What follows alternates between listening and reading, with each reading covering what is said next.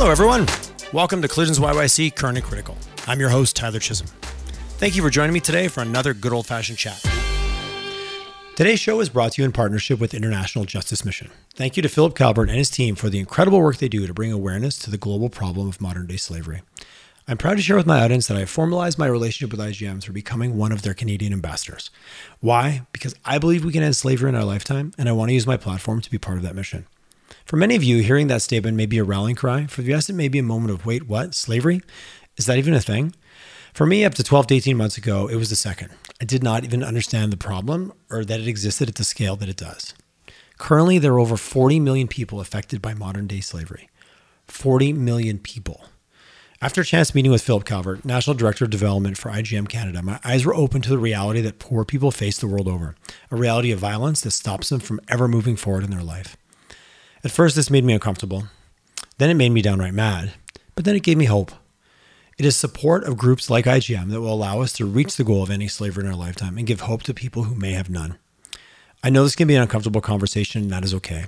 That's why we're going to go on this journey together.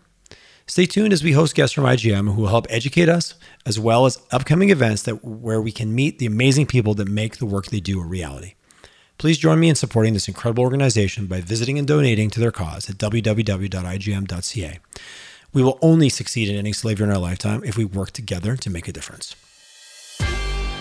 Hello and a warm Collisions YYC. Welcome to Miss Lindsay Smiley. How are you doing, Lindsay? I'm doing great. Thanks, Tyler. Thanks so much for coming on the show. You and I have met because Calgary is an incessantly, uh, incestuously. Oh, maybe we don't start with that. It's a super small town, and I love our startup ecosystem. And but you go to a couple events, you're going to meet a lot of the people that are involved. And because it's Calgary, everybody's willing to chat. Everyone's willing to get connected, and that's, I believe, how you and I met back.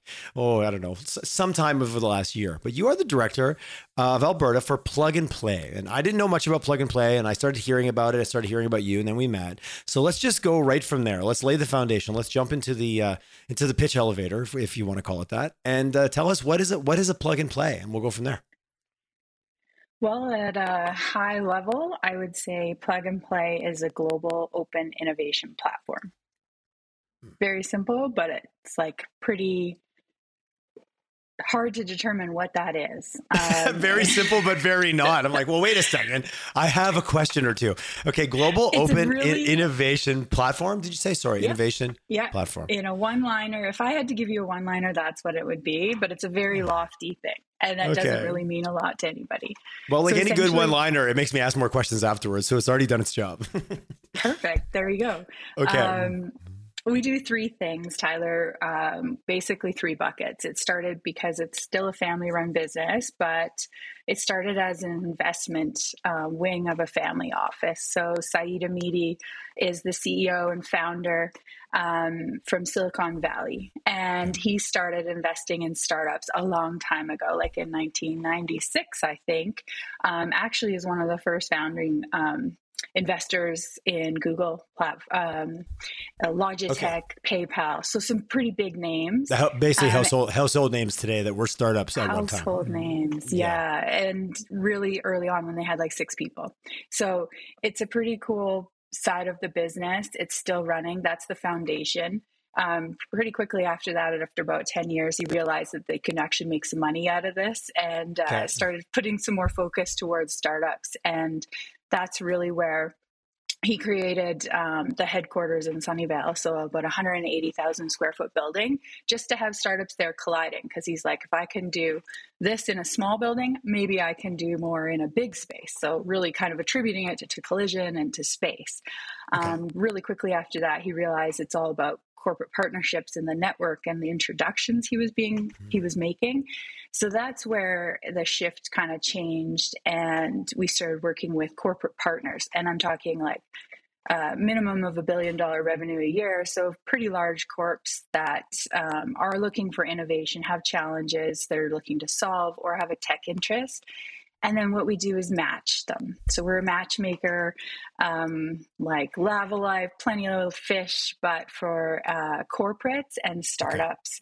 Um, and the nice thing about it is that when we know they're going to have like a pilot proof of concept and potentially a business deal, we can often come in and invest, uh, de-risk it, and that's really where we make our our funds. But it's it's kind of a match made in heaven. So those are the three buckets. We work with corporate partners, we work with startups through an accelerator program, and we're also an investor.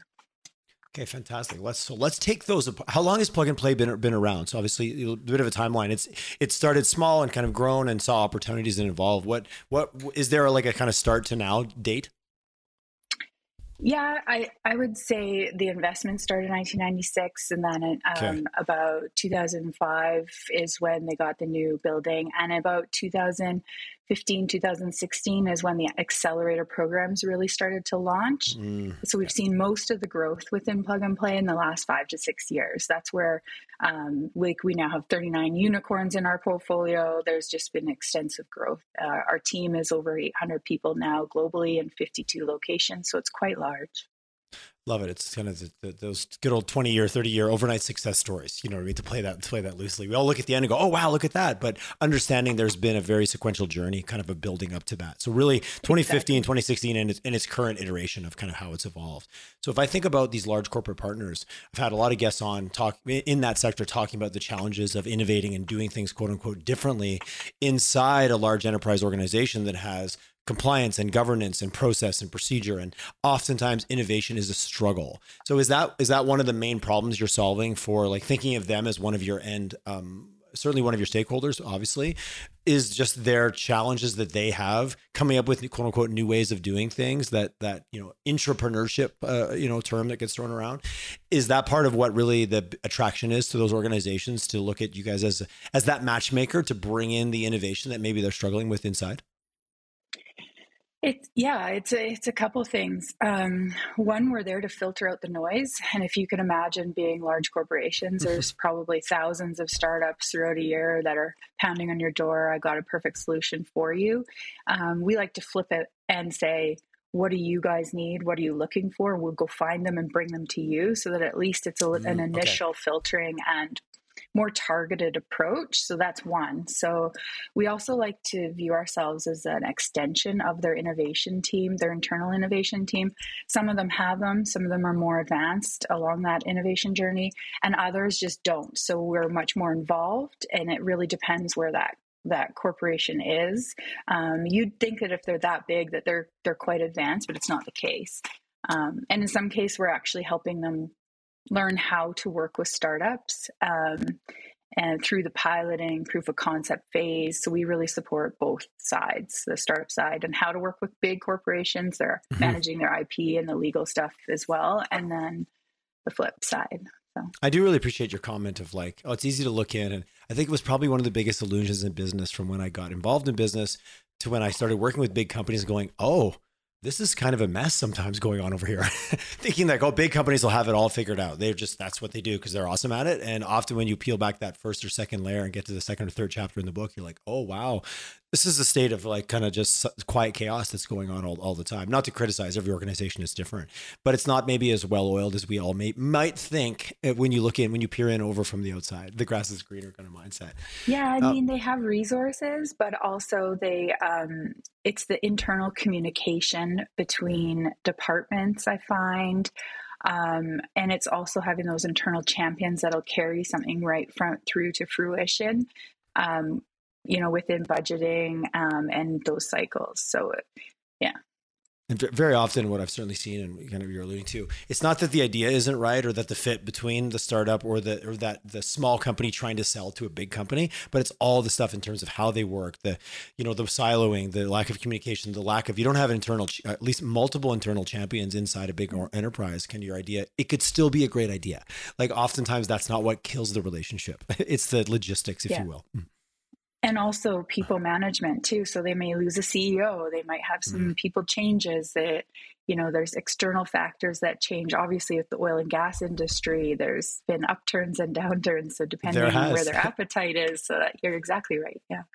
For you well, how long have you guys been in alberta for? So you're director of alberta your linkedin says seven months. Was the organization did you, did, did you kind of intersect with them as they landed here or were they here before uh, you getting involved? Um, so we launched uh, our team in January, and I was part of that first team. Oh, cool, um, nice. Mm-hmm effectively the agreements were signed before that, uh, but that is truly when we kind of um, launched. Um, before that, I was with Calgary Economic Development and actually helped to attract Plug and Play here. So I'd been working with them for about a year before, trying to make introductions oh, for them. Um, and that was all through the RFP granting process as well. So very cool. So you, yeah, so so you had a year long interview process indirectly before getting final, final, for both sides, for both team, for both groups. yeah. So let's talk about that. You worked with a Calgary Economic Development to bring this organization here. What was the story like? Like, what's the pitch a little bit? You're pitching, you know, like either did they call you? Did you call them? Like, who, you know, who reached out first? When did we start dating? One of those kind of conversations. But I'm really curious. What what made Plug and Play say, yes, Alberta is a place for us to go? Like, I'm just curious a little bit of that story that was told that attracted them here very recently. Like January was with that, that was, I can look back and think about January. It wasn't like years ago. Mm-hmm. Yeah, um, there's a few things. Plug and Play never goes into a, a, new location by a push. It's always a pull. So it's always that mm, uh, nice. community wants them there, that the corporations are ready for it, and that there's a reason. Um, so I'd say there was a definite pull coming into Alberta as a whole and definitely into Calgary. Um, initial conversation started a long time ago, actually. Um, I'm going to name drop a few things because I think a few Do people it. need some recognition. Uh, Chris Patterson with BA, BASF um, actually helped launch our Toronto office in supply chain. He's a big champion of plug and play way, way, way back. And so he's actually also a mentor in the ag um, program down in the in Fargo, North Dakota, and so he definitely connected me. I was in the ag portfolio at CED. Said this is a really cool company. Um, also, Mark Blackwell, who was on the the board of OSIF, Mm-hmm. he had met with Saeed, gone down, uh, participated in some of the programming down in Silicon Valley, and he's been a big champion as well. So I think okay. those two initial connections pointed me towards plug and play. Um, we also had a lot of accelerators coming at us. So uh, while we were at CED, they have obviously Calgary has a $100 million uh, fund called the Opportunity Calgary Investment Fund. Um, and lots of companies ask them for dollars. And we were seeing a lot of applications for accelerator programs. So Thrive, um, there's uh, CDR, uh, CDRL Rockies, CDL Rockies, mm-hmm. sorry. yep, yep. There's no, quite a few of them coming at them, and they said, why don't we start looking at what we should have here and not what's coming at us? And so that's where, um, you know, there was starting to have some reviews and uh, RFP processes were kind of created through Alberta Innovates and the uh, Scale Up Gap program. So I would say the funding definitely attracted Plug and Play, and they started applying for those. It helped to de risk a launch, which meant ah, we okay. got to launch three programs all at once, hire nine people at the get go. And um, it was one of Plug and Play's largest uh, single launches that they've had so far. And that was because of that government support at different levels as well. So there was a definite pull into the space. I like that and definitely demonstrated to them that there was a level of readiness for this type of a program versus trying to create the path. The path was already getting kind of laid, laid down as they stepped into it, which is when you think about any kind of expansion, that's a much safer way to do it. Yeah, and then we've got a couple mm. people that really worked on getting a lot of letters of support. I think we got like over 20 letters of support from large corporations, um, thanks to Gail Pally and Pushkar um, from Worley. So I think there was just a definite support from community, from industry, from government, and that was pretty much all it took for plug and play. And then when Saeed actually came to visit, um, Calgary, he fell in love with the people. And I remember him saying, like, I'm going to hire my whole back office here because there are so many great people. Um, I do have to follow Saeed because he he makes lots of commitments uh, when he's in town. like a true so, visionary, like a true visionary CEO. yeah, visionary yeah, leader. Yeah. So you have your notebook in hand going, well, you said, and you said, do you want to, uh, uh, and if you can, it's totally up to you. I'm, I love giving recognition on the show. This is all about introducing people to things they may not have heard about. Any of the larger corporations that have kind of stepped up and got involved with the program right away, do you want to give any shout outs to any of them? And because again, I love sometimes you just don't know what's going on until you know, right? um, I, I would say initially um, Ernst and Young, so EY, has mm-hmm. been a huge supporter for us, making lots of good introductions. Boehringer Ingelheim was our absolute first corporate partner that signed on the dotted line for uh, to join our partners. So I would say um, you know that's really um, encouraging. And then um, our other corporate partner that we've uh, recently announced is EECOL electric that's been around for 103 years uh, which not a lot of people know about but it's uh, a billion dollar company that is a b2b essentially electrical supply company. And you know they've had the same processes for over 100 years capturing invoices and paper by you know like really looking at modernizing some of those internal processes and digitizing. So they're pretty active. Um, and the other one I, I'm really surprised about is CNRL. They've been active on everything we do, they're super engaged. Um, and they definitely need their shout out. That's awesome. I love uh, like a billion dollar company that nobody's heard of. There's so many stories like that out there that if you're not involved, you're not in that space, you don't even know they exist. And all of a sudden you hear about their numbers and you're like, what? Like the stuff that never makes the news, but yet it's newsworthy. You know what I mean? So I'm glad you shouted yeah. that out. Electrical Question, supply is not as sexy, so yeah, it's, it's, not. But a billion dollars is sexy. You got my attention there. Yeah, there you go. You, you make a couple points on that. It's still worthwhile talking about. Um, when you say sign on the dotted line, if I'm an organization, I'm CNRL, for example, or XYZ or, or, enterprise, and I sign on the dotted line, am I signing for a commitment to work with you, or am I actually? Is there actually a financial like, no, we're con- we've agreed to contribute X amount of dollars to a program like this, and I don't, we don't necessarily need to get into the nuts and bolts, but is it more of like I'm committing and I'm open to this relationship, or when I sign up, that I'm actually signing up to a financial commitment and I'm quote unquote I'm in, I'm I'm, I'm here to pl- I'm here to play, pun intended. Yeah, um, I think it is good to get into nuts and bolts. I always okay, like to follow good. the money, and you know, it's the first question, and people are always so reserved. Like, you know, uh, do should I talk to you? Is it going to cost me money or what? Um, okay. So let's lay it all out there. Um, Plug and Play operates on like a three tier membership uh, model. So corporations pay us to find their tech interests or solve their problems. Um, okay. So they're definitely a financial contribution, and there's a bit of time because we need those internal champions. So yeah. that is the part they actually vote on who gets into our um, accelerator program.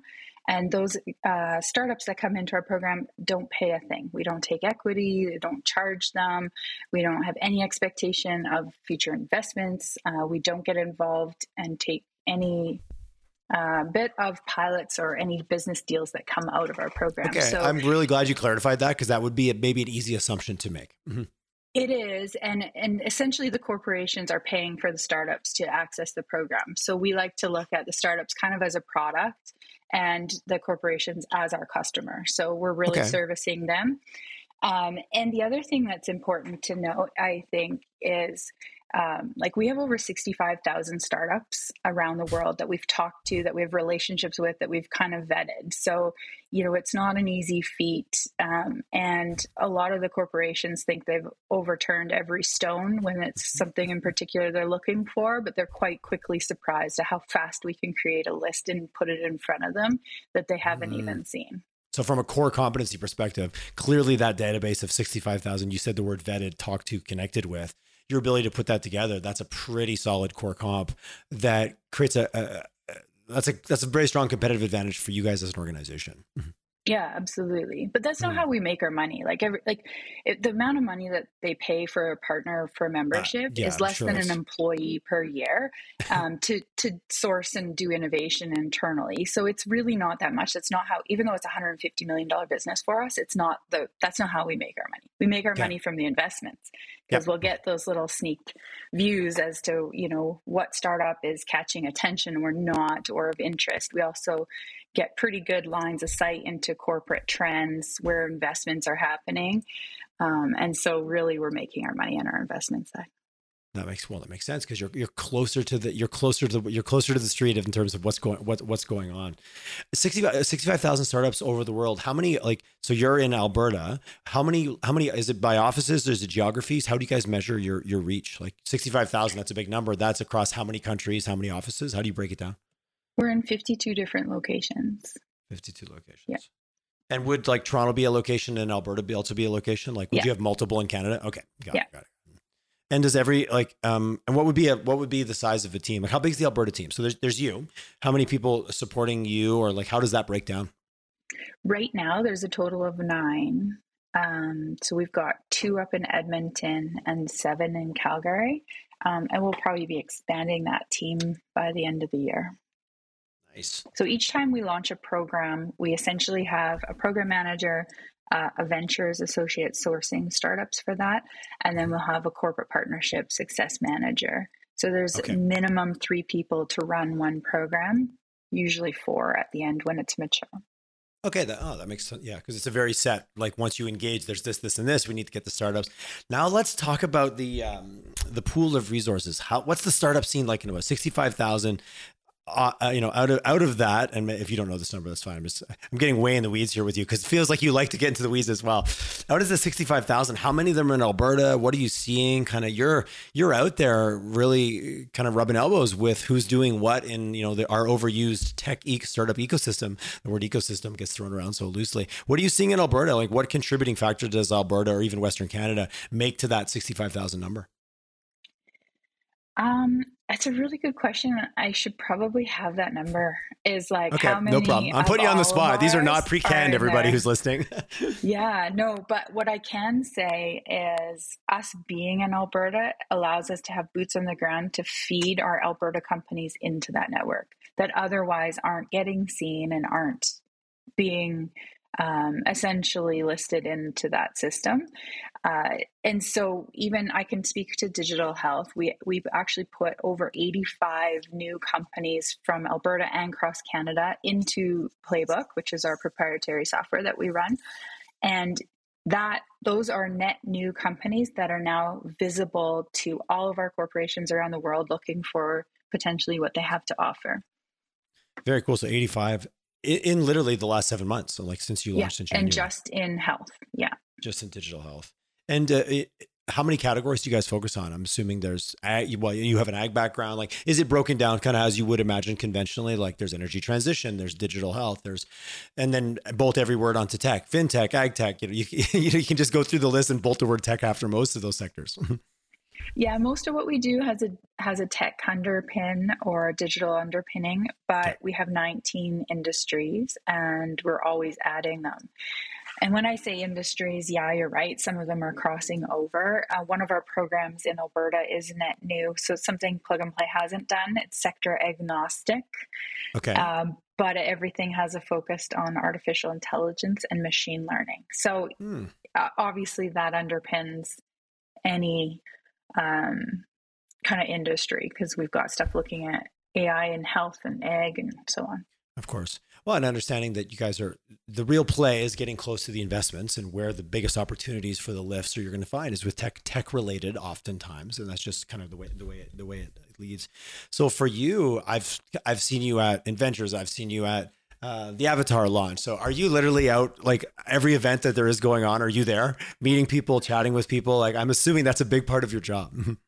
we try. I think networking is, you know, 90% of what we do so we have to know what's going on and and plug and play really relies on their boots on the ground people in different locations to have the line of sight into what's going on and where we need to be so we're continually looking at how to collaborate um, rather than net new always like we're going to have plug and play this plug and play that we're really looking for opportunities to collaborate with others so the avatar event for example we collaborated and had one stampede party like with ced platform kind of came in on it um, yeah. and tried to get more of that uh, you know joint effort so that people aren't tired you know struggling between which one to attend and which is becoming we'll a little bit more. yeah that's a little bit of we went from no events to like literally felt like there was three events a day. And then well we just came through stampede so that's that's its own little that's its own bucket.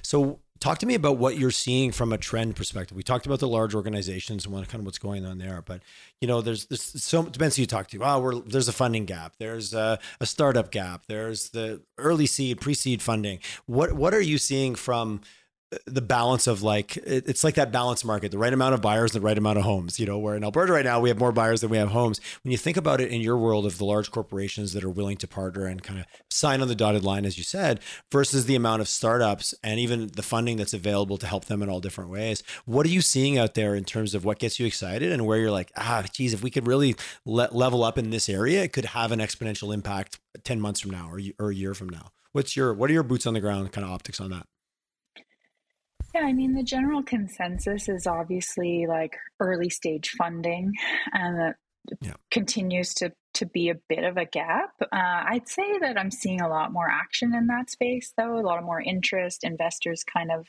you know, educating themselves. Um, so I'm hopeful that you know, just with the sheer numbers of investors that I've been meeting, that mm you know, we're going to do okay in that space. But I'd say okay. for the trends and what really would make a difference is dollars and support put into pilots and proof of concepts. And the reason I think that's okay. important is because it can actually help validate technology, launch co- companies. That really is the pivotal moment to scale and commercialize.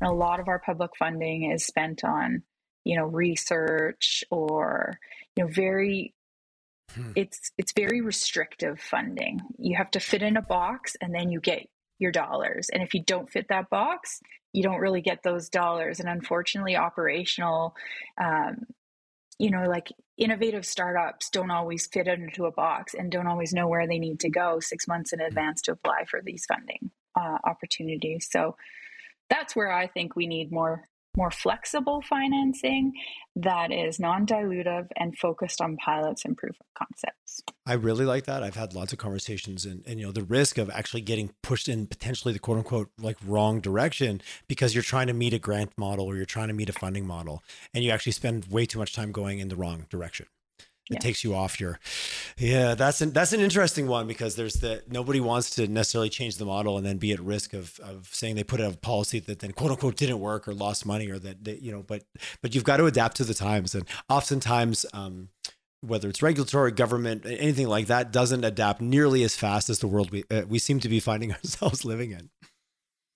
Um, yeah what about what, what, any any talent gaps? Any uh, you've just become a resident expert for everything in Alberta. I hope you realize that I'm going to ask you questions about everything. if you don't know, that's okay. Like talent, um, even sector wise, you talked about AI, AI and uh, machine learning as kind of an underpinning. Is there any sectors that you're seeing that are really starting to pull ahead of the pack and kind of areas that you're looking for? And you know, I guess talent being the first question of what's because where we have people is where we're going to see some growth or some movement. But then also, which sectors are you seeing that kind of get you excited when we start to pull apart some of those individual kind of pillars and where and and where there's uh, that that a year from now, who's going to start shining shine, shining above? Hmm.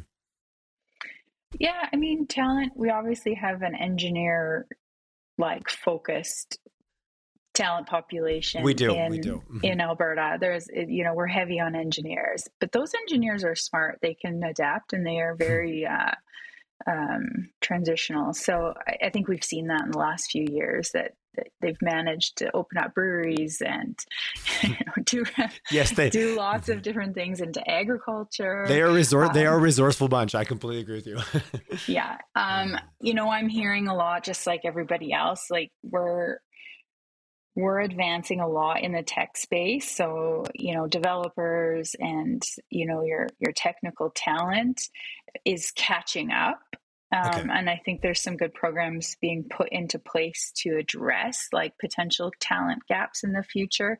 Um, so hope, I'm hopeful that those will, you know, kind of balance out and and the talent will come and will be attracted to the energy that's happening here because we have a lot of exciting things and it is attracting people. And honestly, Calgary and, and Alberta has so much to offer to, with the mountains and lifestyle and you know your cost of living and all those things, which is easy easy to attract people once they start to get to know us. And the one thing I can say is that, like, um, since we've joined Plug and Play, the amount of times I've got people talking about Alberta in Germany, in Munich, or, you know, like Singapore offices, they're actually saying, wow, look at Alberta. Look at all that's happening there. That's awesome. I want to come visit. They haven't been talking about it in the past. So now you've got 800 people that are actively connecting to startups, to corporations around the world that have noticed Alberta and I love I love that. You beat me to my next question a little bit of like you know being that you're a, a global organization like out of these 65,000 startups I'm I can imagine there's oftentimes a situation where you've got a fit for a company that's here or based here, head office here, but a startup might be anywhere in the world. Like I, I love anytime I start to think about what are we doing to put Alberta on the map and what are we doing to maybe draw talent or draw a business here that sees a future beyond like the next gig. Like that was the biggest challenge when I was talking two years ago, yeah, and if an employee moves here from another market for a gig, there was a concern of like, what's my next? Then what's my next? Because a lot of people in tech, they get the job and they're already looking for the next job. I'm hearing that's starting to, the runway is starting to be a little bit more obvious for that. Mm-hmm. Yeah, exactly. Um, and the way the way our program works is we're not just um, we don't just work with Alberta companies. Um, we bring essentially we source for the best solutions out there, no matter where they come from, and we're hopeful that our Alberta companies are in the mix are rising to the top. We don't make that decision, our corporate partners make that decision. So they're voting them in. That said, when we are picking companies from Germany, from the Netherlands, and their solutions that are presenting in front of our corporates here in Canada, they then have the option, and we're trying to support them to come to visit, to pitch in person, live, to make those connections, have business deals, and actually have visibility into what's happening. So the underlying thought with plug and play and the reason the government put money into it is because there's a potential to attract attract new companies new people new investment dollars. We've got investors from silicon valley now coming up to some of our events. Like we're attracting new things and that's really important I love that. I see where you're still a little bit wearing your CED hat over here. You've got it on the corner of your desk, maybe. no, we all we all should be. We all should be. We all should be. yeah.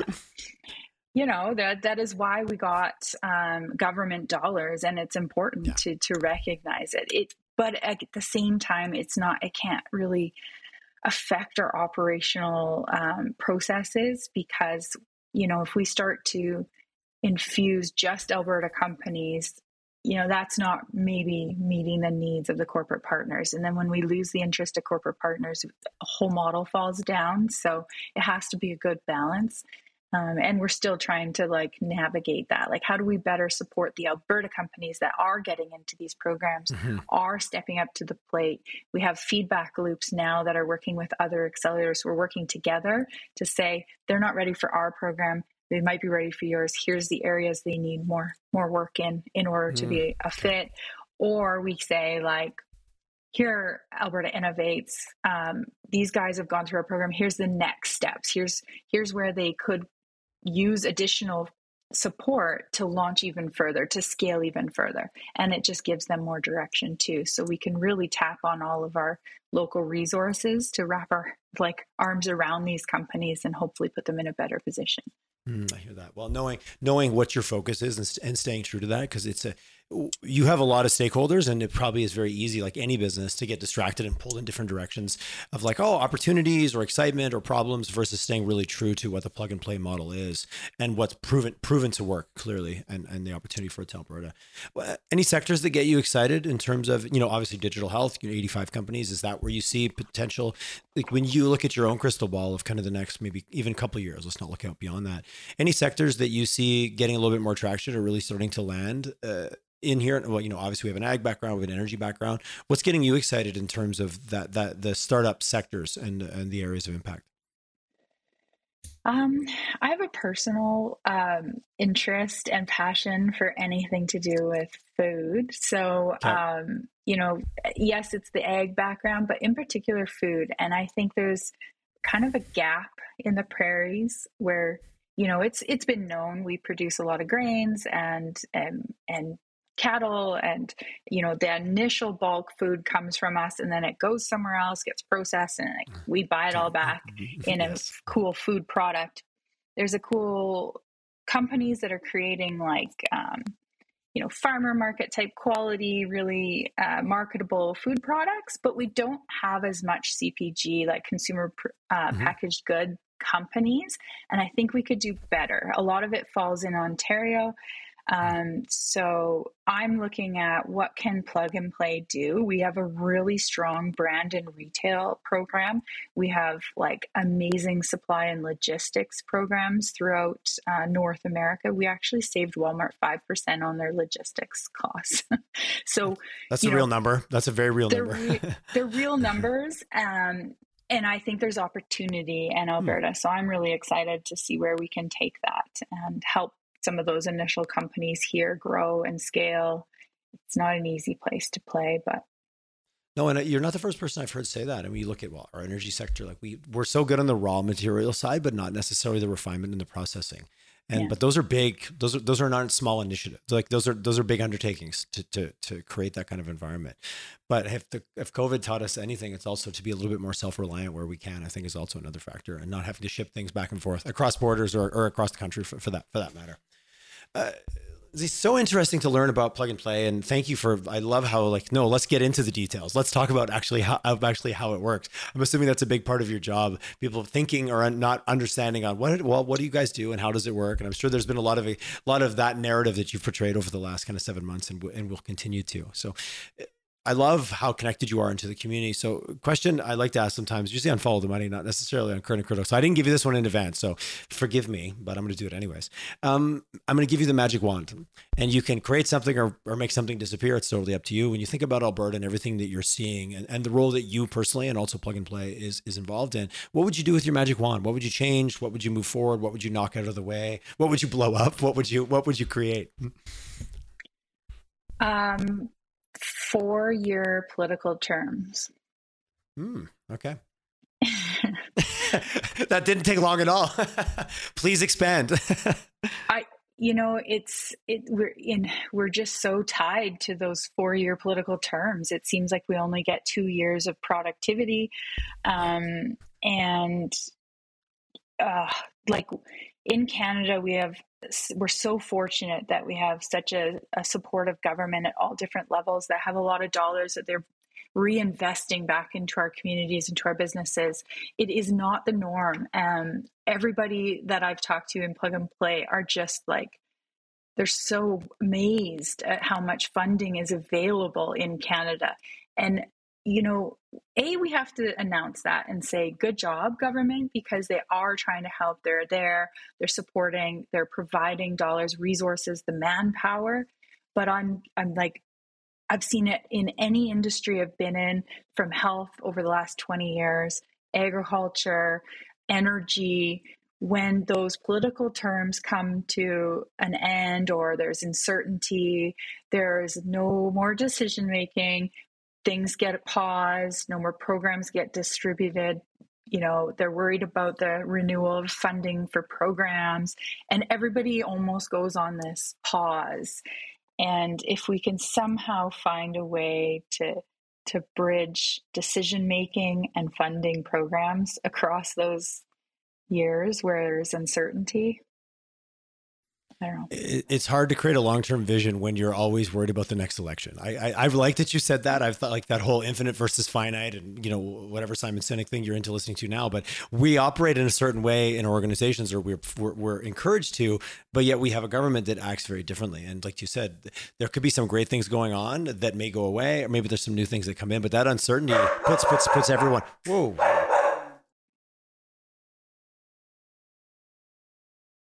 Sorry, my dog decided to decided to. There must be somebody. How dare they walk by the front of our house? So I apologize for anyone who's still listening. Thirty six minutes in, which I'm sure uh, she decided to get quite excited. Um, work from home. It's a very humanizing experience.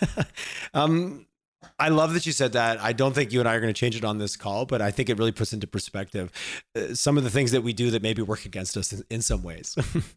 Yeah, magic wand. You said. Yeah, absolutely. It's your magic wand. You, you still have it. Anything else you want to throw in there? I haven't taken it back yet. no, just tell a tell a.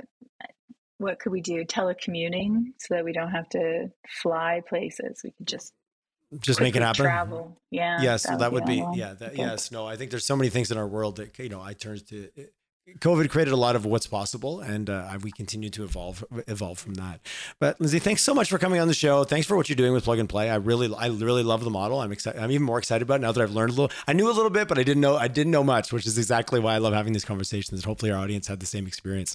What is the best way? Obviously, you guys have a website. Uh, plugandplaytechcenter.com. Does that get you to Alberta? Is that the global one I'm looking at, or is that specifically, is there an Alberta based one? Hmm. No, if you just plug and play and then slash Alberta, you'll find us. Okay, fantastic. And yeah. what's the best way for people? Obviously, if you're a corporation, if you're a startup, if you're someone who just wants to get involved, is it website? Is it reach out to you directly? What What do you recommend? Hmm. Um, uh, yeah, I'm happy to share my email. It's l.smiley at pnptc.com. So that's an easy one. And, you know, if I can't help, I'll direct you. Uh, LinkedIn is super helpful, um, easy way. So, um, I think LinkedIn website and my email. There you go. It almost feels like I need to stop offering this up. Everybody knows how to get a hold of everybody now. I don't feel it's necessary at the end. Maybe website, but you're right. If you want to get a hold of someone, you've got like a hint of ambition around it. It's not that hard to get a hold of somebody. And uh, LinkedIn is one of those social media platforms that I still think carries a degree of credibility. It still functions versus some of the other ones. Eh, it's debatable depending on how, on, on, how you use it. But long story short, it was fantastic chatting with you. I really I really enjoyed it, and you and I seem to run each other run to run into each other frequently at many events. I love big big small town Calgary, always conspiring to get us all connected, which is is great. So thank you so much for coming on. It was an absolute pleasure. And I look forward to seeing you in, in the real world again soon. Sounds good. Thanks for having me, Tyler. My pleasure.